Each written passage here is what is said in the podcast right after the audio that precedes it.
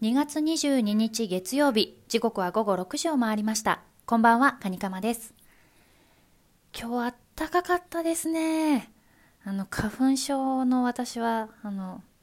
う家にいてもちょっと窓開けただけで鼻がもうクシュンクシュンっていう、クシュンじゃないな、バイエクションっていう感じで、ちょっとずっとマスクしながら家の中だったんですけど過ごしていました。ちょっと鼻声かもしれませんが、聞き取りづらかったらごめんなさい。あと今日猫の日ですね。なんかツイッターのタイムラインパーっと見てたら、なんかみんな猫の写真リツイートしたり、自分の愛病を、猫ちゃんをこう写真にあげてたりして、ね、猫かわいいですよね。私も実家で猫飼ってたので、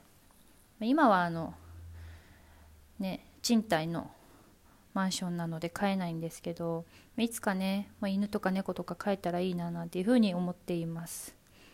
さて今日はですね、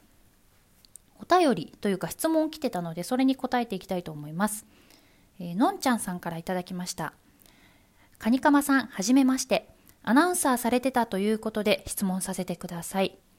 私はとある地方に住んでいるのですが、地元の放送局に入って3年ぐらいしたら辞めて他の地域に行くというのがお決まりになっているようです。これは入社時に最初からこういった契約になっているのですか？すべてのアナウンサーがよそに行くわけではなくて、ずっといるケースもあって、ここがよくわからないのです。地元出身の方が長くいるような気がします。教えていただければ嬉しいです。といただきました。のんちゃんさん、ありがとうございます。ですね、これはのんちゃんさんがおっしゃるように、3年ぐらいしたら辞めて他の地域に行くっていうのは、だいたいそういう契約になっている場合が多いです。よくあるのは、3年契約っていうよりは、だいたいね、もうそもそも募集の段階で、契約アナウンサー募集みたいな感じで書いてあって、1年ごとの更新。で、それが1年、2年、3年って。で、3年目で、自分から3年ぐらい経験を積んだから辞めて次の地域、他の地域に行くとか、フリーになったりステップアップするみたいな人もいます。あとは1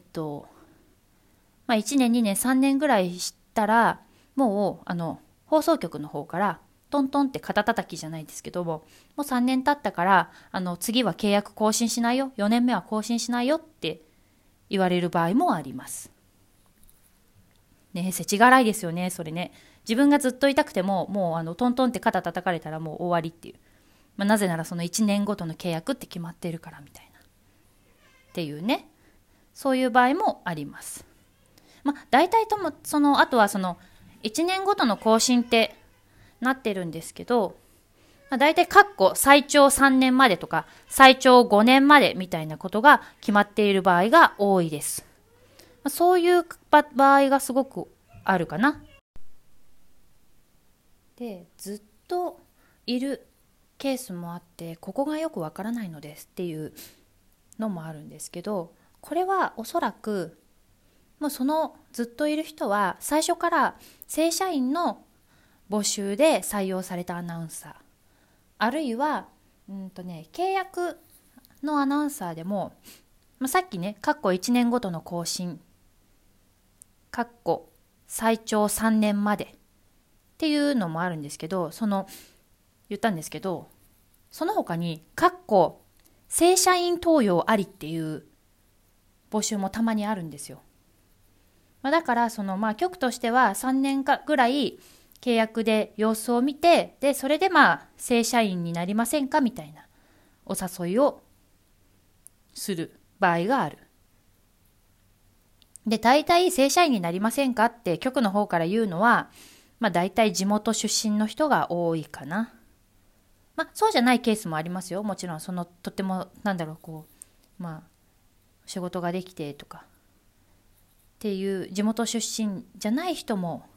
で、契約アナウンサーから正社員のアナウンサーになるっていう場合も、なきにしもあらずなんですけど、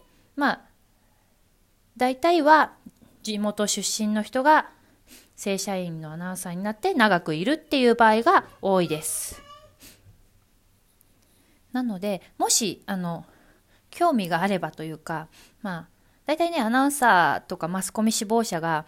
なんでしょう、メルマガ登録、採用のねメルマガがあるんですよ。そのマスコミ就職のワッチさんっていうひらがなでねワッチさんっていう方がね運営されてるマスコミ就職のメルマがあるんですけど、それとか見てだいたいね週1回か週2回ぐらいねメルマガでその全国のね放送局の採用情報みたいなのをねこうメールマガでくれるんですけど、あとはその地元の自分の住んでるところの放送局のね採用情報とか会社概要から採用情報とか見てみると、もしアナウンサーとかの募集があったら見てみてください。だいたい今は契約のアナウンサー募集が主ですかね。でその契約の中にも、1年ごとの更新だったり、正社員登用ありだったり、最長何年まで更新とかね、いろいろ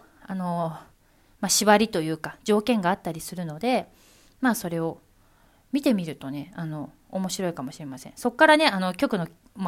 経営状況というかお金の事情が見えたりする場合もあったりなかったりするので、だからちょっとねね、3年ぐらいして自分でもう辞めてステップアップするぞって決めてる人にはいいですけどね、ずっとここで仕事したいな、アナウンサーしたいなって思ってるけど、3年とか5年とかでトントンって肩叩かれる場合もあるし、難しいですよね。今の時代ね、アナウンサー別に局じゃなくてもできるところはいっぱいあるんですけど、やっぱり放送局に勤めてたことがあるっていうのが、そこそこ大きいブランドじゃないですけど、経験者っていう風に見られるのでね、大きかったりするので、何とも言えないところではありますね。のんちゃんさんありがとうございました。これでお答えになっているかな。のんちゃんさんのまたお住まいのね地域ちょっとわからないですけれども、多分なんとなくそんな感じじゃないかなと思ってお答えいたしました。このようにですね毎日更新すると決めてからは、ネタがないわけじゃないんですけど皆さんからの質問とかにも答えていければななんていうふうに思いますので、ちょっとでもとかこれ聞いてみようかなとかあったらじゃんじゃん質問を送ってください。できる限り答えていきたいと思います。今日のところはこの辺で、お相手はカニカマでした。